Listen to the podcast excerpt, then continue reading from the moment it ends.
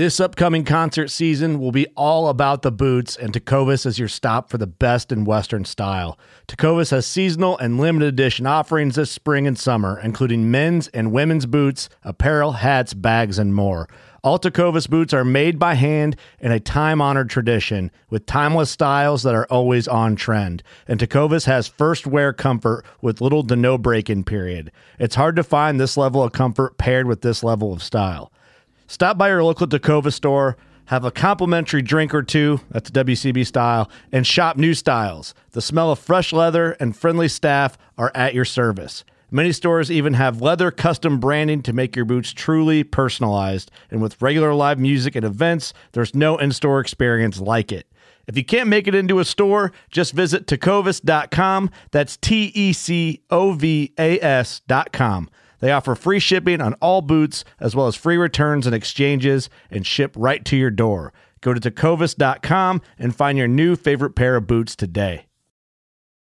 Fishing like a local isn't just about catching fish. It's about connecting with the environment and the people who call it home. It's about hearing the stories and traditions that have been passed down for generations and sharing unforgettable moments with the people you meet along the way. Fishing like a local is having an experience that stays with you forever. And with Fishing Booker, you can experience it too, no matter where you are. Discover your next adventure on Fishing Booker.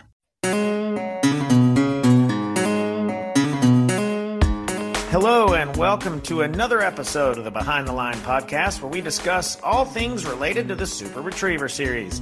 Hey everybody, I'm your host, David Hamilton, and today we have a guy who's been around the SRS for quite some time. This is our guest today would be Rhodey Best. So super excited to have him here on the podcast and talk to him about his career as a professional dog handler and his experiences with the SRS.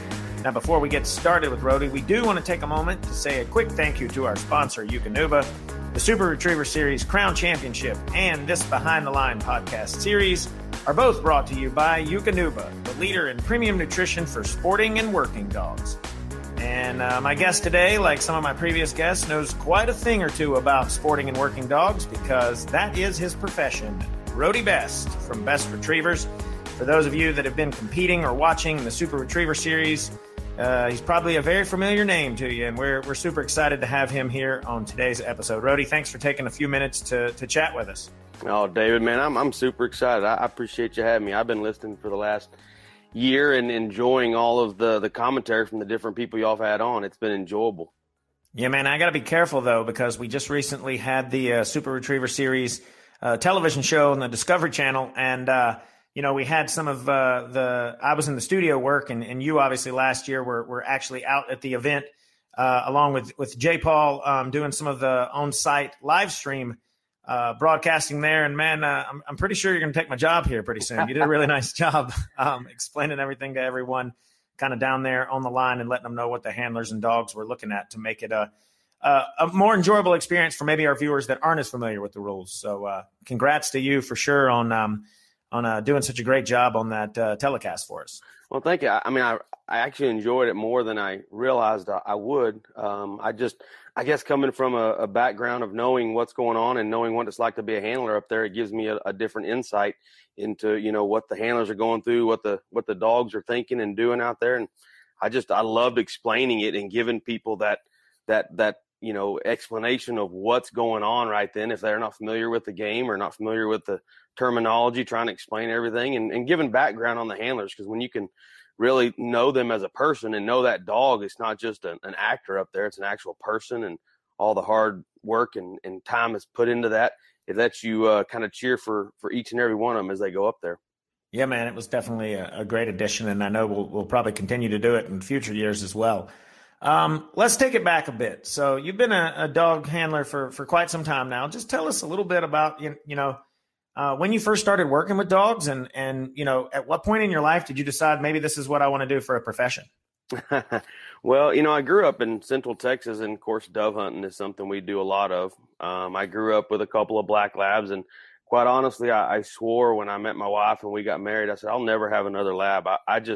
I had them all my life growing up. It's the last thing I wanted. Our first animal as a as a husband and wife was a Cocker Spaniel, and then we got a Japanese Akita. And, you know, a Labrador Retriever was the farthest thing from my mind. But got to know some people at work while I was going through school, and they took me duck and goose hunting for the first time. And I thought, this is kind of like dove hunting. This is really enjoyable, especially when you got a really nice dog. So lo and behold, I went out and got a lab, and the rest is history. What year did you professionally become a dog trainer? So I was going to school at Texas A&M, and I graduated with a wildlife and fisheries degree and was looking for work and just couldn't find anything. I had worked while going through school, but I had not worked in my profession. So I didn't have a kind of a foot in the door, so to speak. So couldn't get even an interview or a phone call back. So I went back and got my master's degree. Well, while I'm getting my master's degree, my wife and I were having kids. We had our second kid while I was getting my master's, and my third was born right when I finished up my master's degree. And during that time, I was really getting involved heavily in the dog thing. And here comes an opportunity to be a dog trainer. It was 2002, and a place called Triple Crown Dog Academy outside of Austin was looking for a retriever trainer. And I had never worked professionally. I had trained some dogs for some friends of mine and stuff like that, but not truly a professional, 8 to 5 kind of situation. So, but I thought, what the heck, I'm gonna throw my name in the hat.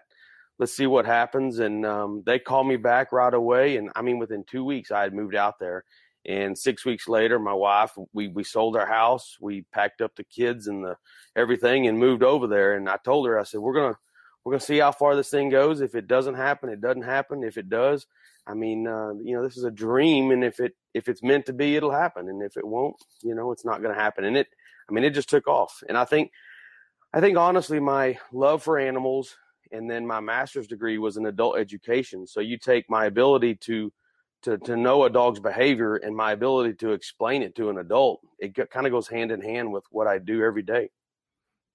And who were some of the people you looked up to in those early years, or kind of helped you along the way? I can remember sitting in Bryan, Texas. I was, working on my master's degree, watching ESPN and the Great Outdoor Games. And I was watching Stacy West, Keith Allison, Jerry Day, Chris Aiken. I mean, all the greats. And I thought, that is the coolest thing I've ever seen. I can't wait to do that. Actually, Jeff Hennard was actually on there. Alex Washburn. All the big names, and I thought, that is neat. I want to do that someday. And, as you know, in Georgia last year, Jerry Day and I got to share the stage together, and that was a dream come true.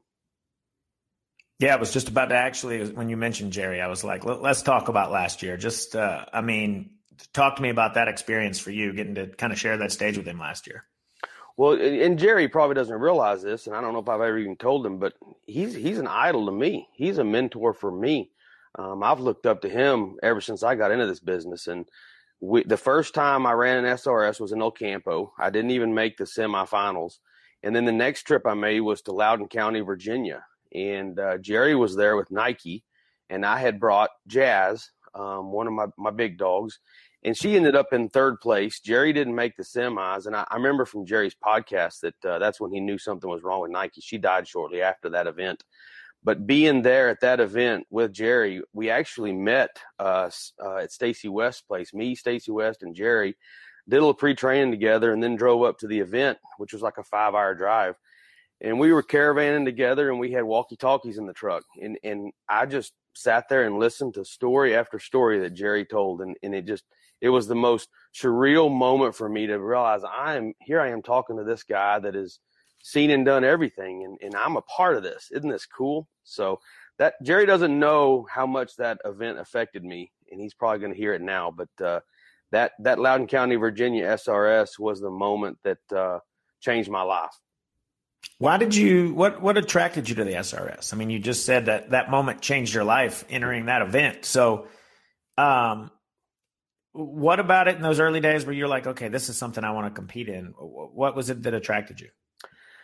I think my favorite thing about the SRS, and Shannon Nardi has this nailed. I mean, she knows how to draw people into this by really showing the relationship between the dog and the handler.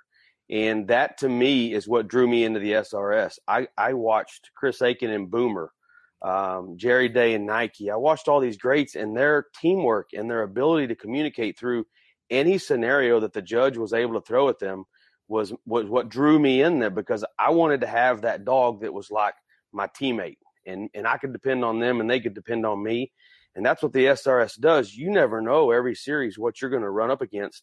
And you have to be able to adjust and communicate as a team in order to be able to be successful. And I just love that teamwork aspect. You never know what you're going to get, and you work on it together and you do the best you can.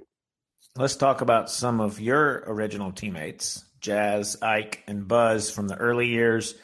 What kind of dogs were they? How'd they differ? How did your approach to the dogs differ when you went up to the line with each of them, and just kind of their personalities?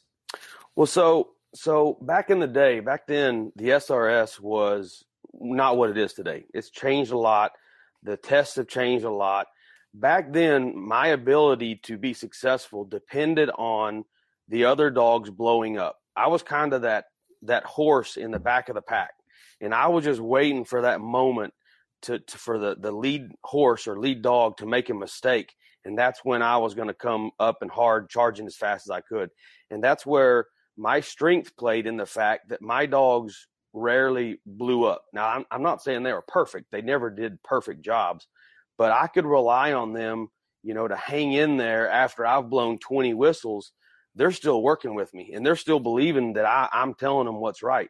Where some of these dogs, after about 7 or 8 whistles, the dog starts going, I don't think you know what you're talking about, so I'm going to start doing my own thing. And when those dogs go solo, it blows up like I've heard some of the other people on your podcast talk about. It just blew up. Pieces went everywhere.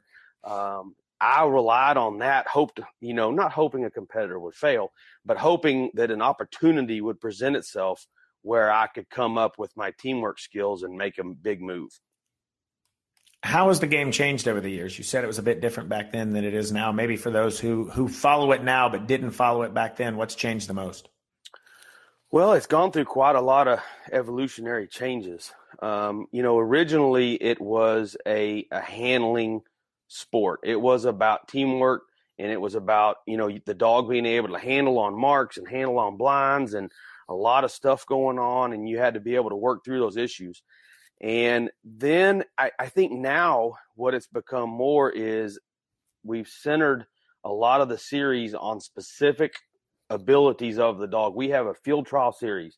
This is the event or the series that defines which dog is the best at doing a straight up field trial.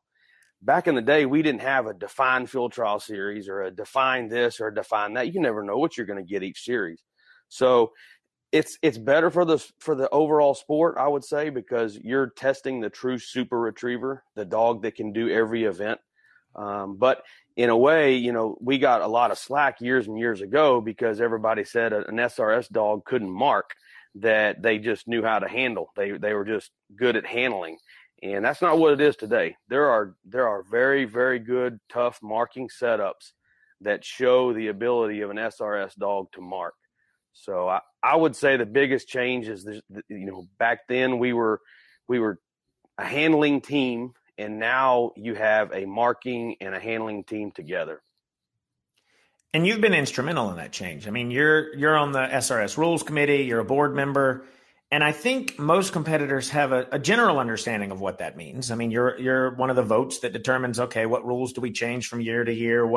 How are we going to change scoring? What are we going to do? What are we going to keep? What do we need to change? What do we need to reevaluate? But what's that actual process like for you and the other members of the Rules Committee? How often do y'all meet? How do y'all make the determinations? And then how do you disseminate that information out to the competitors that, hey, in 2021, this rule may be different than it was in 2020? Yeah, and this whole board thing has been it's been the best thing ever for the sport. And I know, each and every one of us board members wants what's best overall for the SRS. We want it to survive. We want it to prosper. Shannon had her hands full. She had a lot going on, and she needed some help. She needed someone with that firm. They put their foot down and be firm about it and said, we're not going to accept this. We're not going to tolerate this or that. And now she's got 7 members that say, hey, Shannon, we got your back. We're going to stand firm on this rule. We're not going to budge on it. And it's taken some time for people to see that the backbone of the SRS has become a lot stronger than it was. It's a solid team of people now that care for the sport and do what's best for it. The big rule change that happened this year, and it was huge. It was something that had not been done since the beginning of the sport over 20 years ago, and that was we penalized heavier for a dog that handles on a mark. And it goes with what I just said earlier about how we're trying to test marking dogs. There's been talk for many years that a dog that handles on a mark and a dog that marks correctly, there's not much that delineates between the two of them. Well, we went from a 10-point penalty back then to now a 20-point penalty. We doubled the penalty for handling on a mark. And it has been neat to see this year because a lot of people now don't necessarily want to blow that whistle quite as fast as they used to because it's a little heavier hit to your score. So it's allowed the dogs to truly mark the bird. And if a handler knows their dog is not marking it, then they better be quick and blowing that whistle, because you're not only going to get the points for wandering and hunting, and then you blow a whistle and you get the points for a penalty. So it can be, you can go 50, 60, 70 points on a mark just like that. So the Rhodey Bests of the world can sit there and watch everybody else blow up. As the more they blow that whistle, they get those 20 points. And guys like you are like, hey, my slow but steady dog might win this race. Yes. Yeah. I mean, I think there is some, but also, I mean, I was not afraid to blow a whistle back then because I knew my dogs would work with me. Nowadays, I'm not as, super quick to blow that whistle necessarily because it's going to hurt so bad when I do. Yep. That makes sense. The sport's been around for over 20 years. You've been involved in the sport, not necessarily with the dogs. You've been involved much longer than that, but with Super Retriever Series specifically for almost 20 years. So what's kept you involved with this particular organization and this particular sport for so long? Well, I've played most all of the hunt test games. I've ran, AKC hunt tests since the mid-90s. I've run HRC hunt tests since the mid-90s. I've run a few field trials. My kennel doesn't specialize with field trials. We're more of a hunt test and hunting dog, gun dog type kennel. But I think what draws me to the SRS is just the ability to not define yourself in just one category. You can literally take a dog and have to do something different with it every day. And that, getting my age, the older I get, it gets harder and harder to be motivated. But when I have a situation where I know an SRS is coming up and they could throw 50 different things at me, every morning I'm thinking of a new thing I need to work on that I might see at the SRS. And at last year's Crown, I had a dog in the Crown, but it blew up in my face right out of the gate in the first series. And I had a dog named Ace, and she had won the event at Georgia with Jerry, an older dog. 9.5, almost 10 years old at the time. And we had to get in the boat and then watch two marks and then kick your dog off and run a blind instead of picking up either one of those marks. I wouldn't call it gambling. I made an assumption that Ace was going to get out of the boat if I said back. And as soon as I said back and she turned around and looked at me, I knew we were in trouble. I mean, I knew. She said, something's going on. I'm not comfortable with this scenario.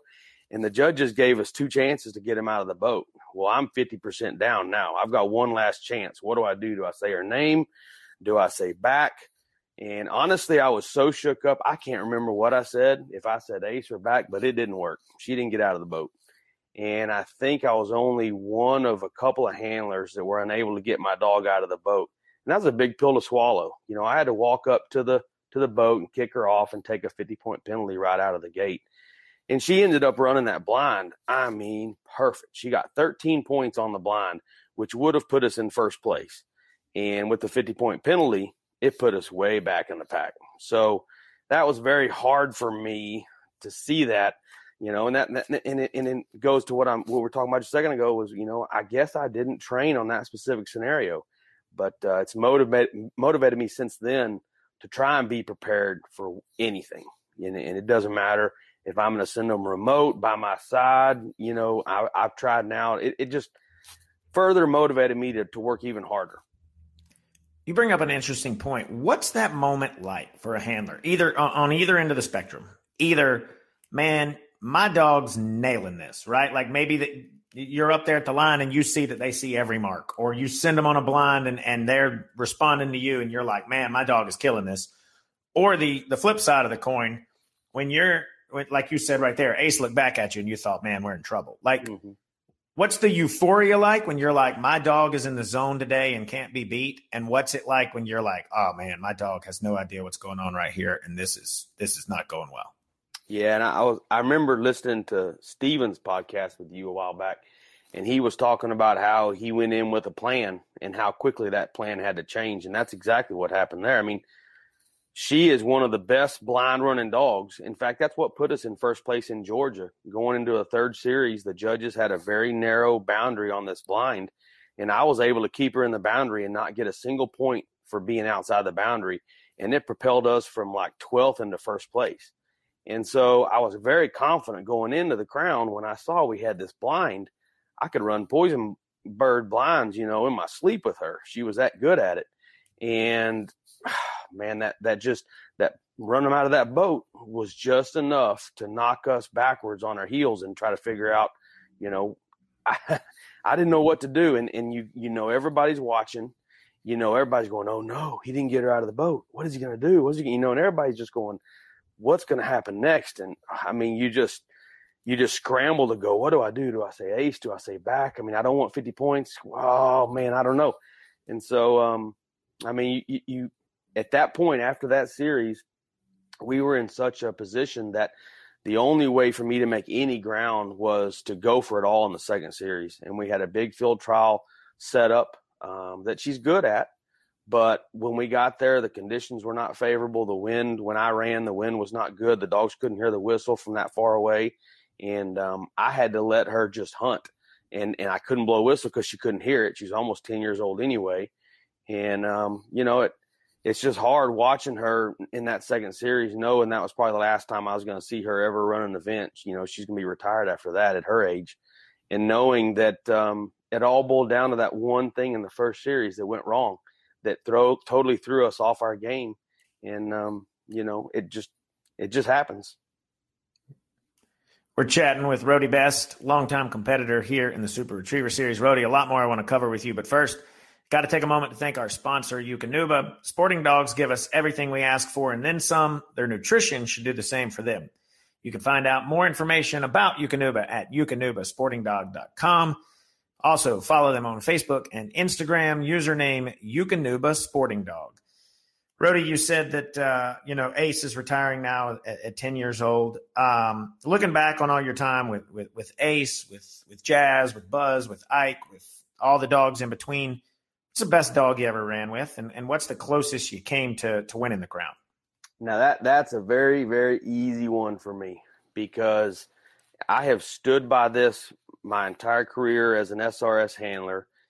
There's, you know, a lot of handlers that have gone out and bought dogs and bought them for the purpose of running the SRS, trained them, you know, cross-trained them, did whatever they need to do to get them ready for an SR event, and then became successful. My proudest moment, you know, even with Jazz, I mean, when I worked for Triple Crown bought Jazz when she was about 2 years old. And Buzz was my personal dog. He was a dog that I trained from the get-go. And so he was one of my proudest dogs to run because I had done all his training. But my best dog ever was Cash. He won back-to-back SRS's in Page, defended his, you know, his pass or win from the year before, came back, did it again, proved it wasn't a fluke. And I had trained Cash since he was a puppy. And that to me is the greatest achievement as a trainer, is to be able to say, no one else put a hand on this dog except for you.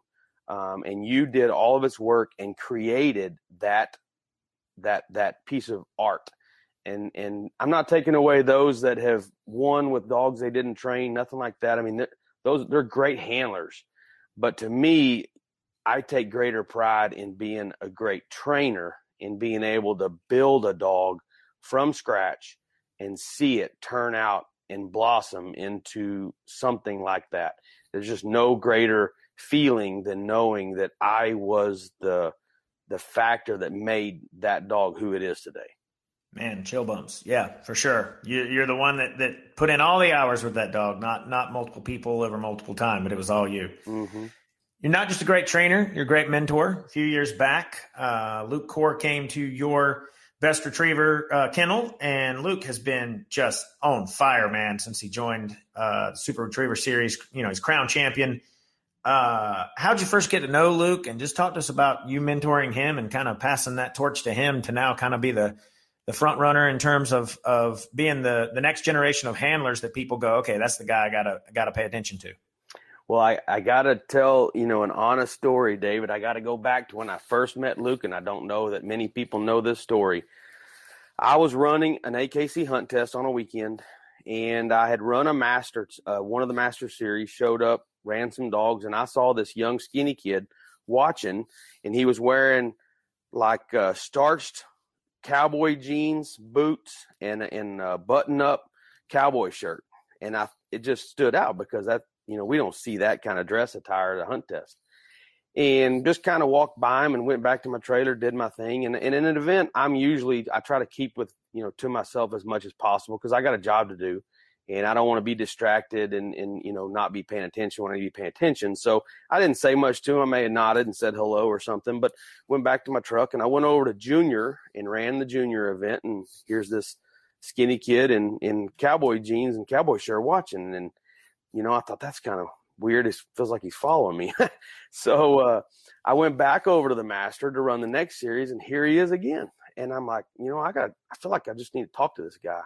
So I went over and introduced myself, which I never do. I mean, I'm not an outgoing person. Usually I don't go talking to people I don't know, but for whatever reason, I thought I should go talk to this guy. So we started talking, and he told me he was from Bryan College Station, which is only an hour from me. He was a college student, and he was getting interested in the sport, and he had driven 2.5 hours to this event just to watch. So I explained to him what was going on, tried to make him feel comfortable. And I said, hey, look me up. If, you want to come out and train sometime or something, just give me a shout. So I didn't see him again. And I think the next week I heard from him. He contacted me and said he'd like to come out, and he come out, and he brought this dog Colt, which Luke won an event, an SRS with Colt. But at the time, Colt was just a puppy. He was less than a year old. And Luke's running him in my setup, and the dog's terrible. I mean, and I'm trying to be nice, but the dog has a super slow sit whistle, zero respect, zero line manners at the line. The dog was just a crazy dog. And he come off the line. You could tell he's pretty proud. He thought he had impressed me.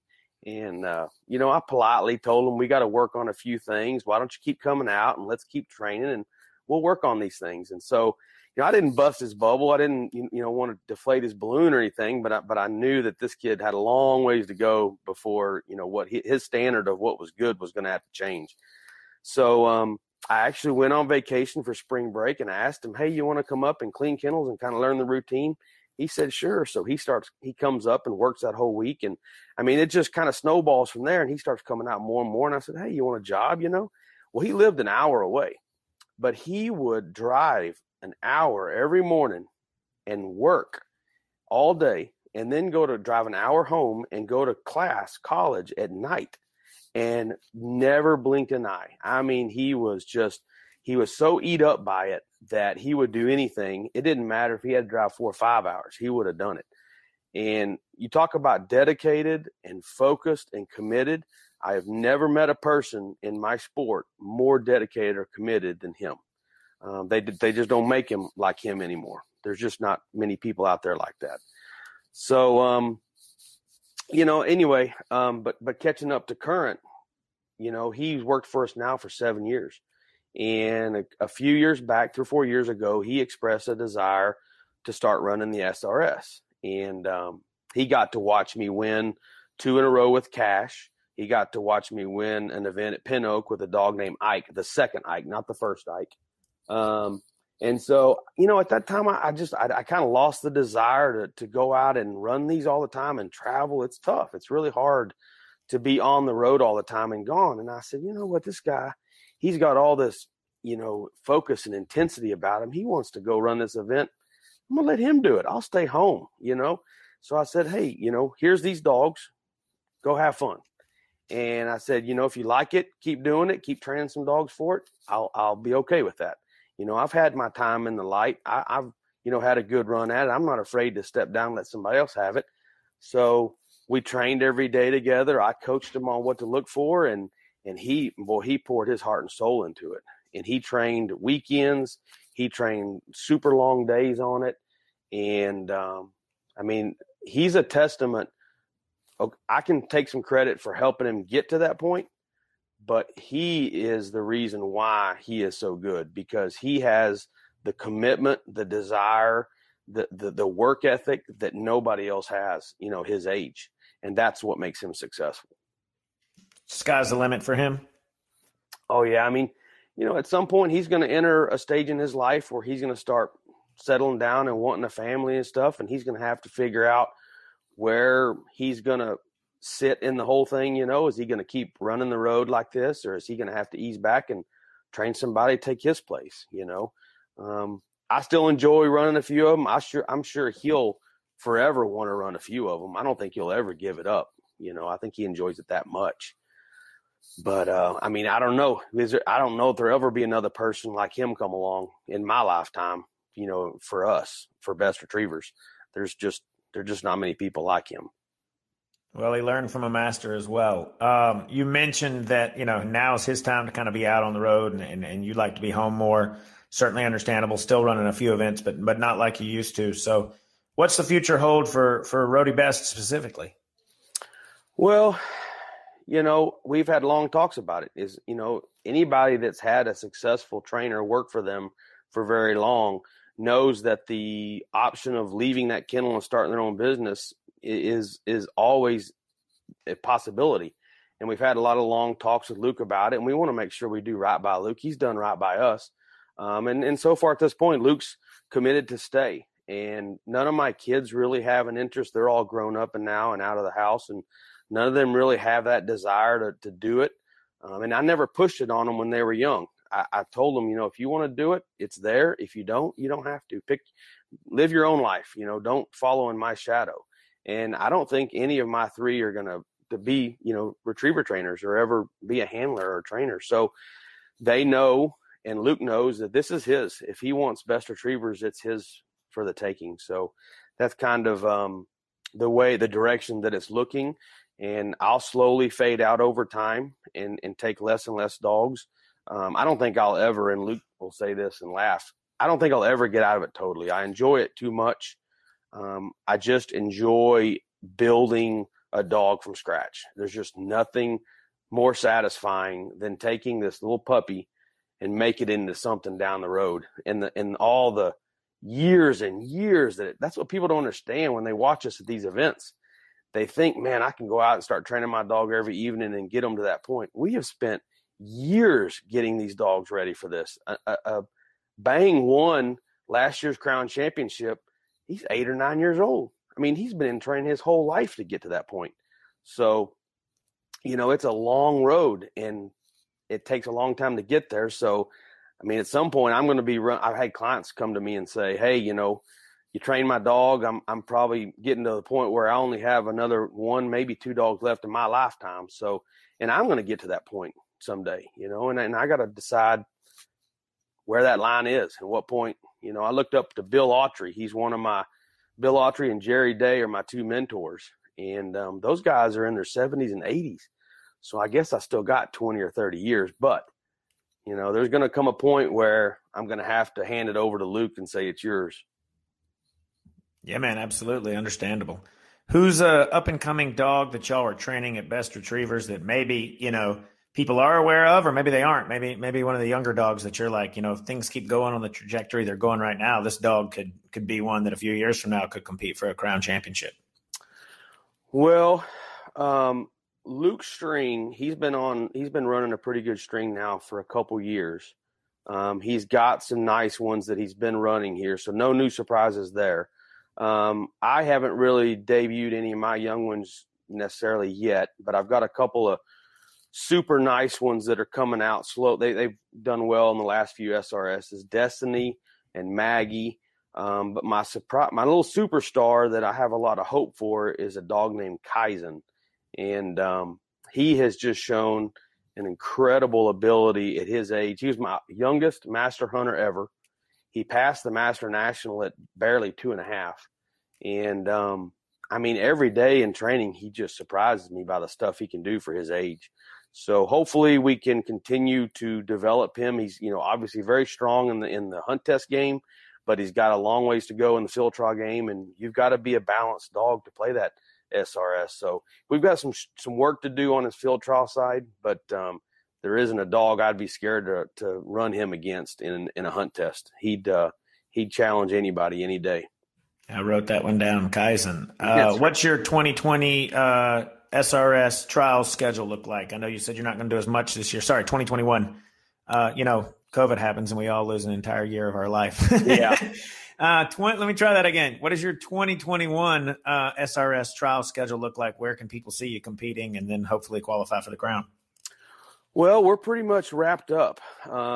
Unfortunately, the summer is too hot in Texas for us to run much. So we've got an event in Louisiana. I believe Luke's going to run. I think I'm to the point where I'm done. He's got all of his dogs qualified that he wanted to get qualified except for one or two.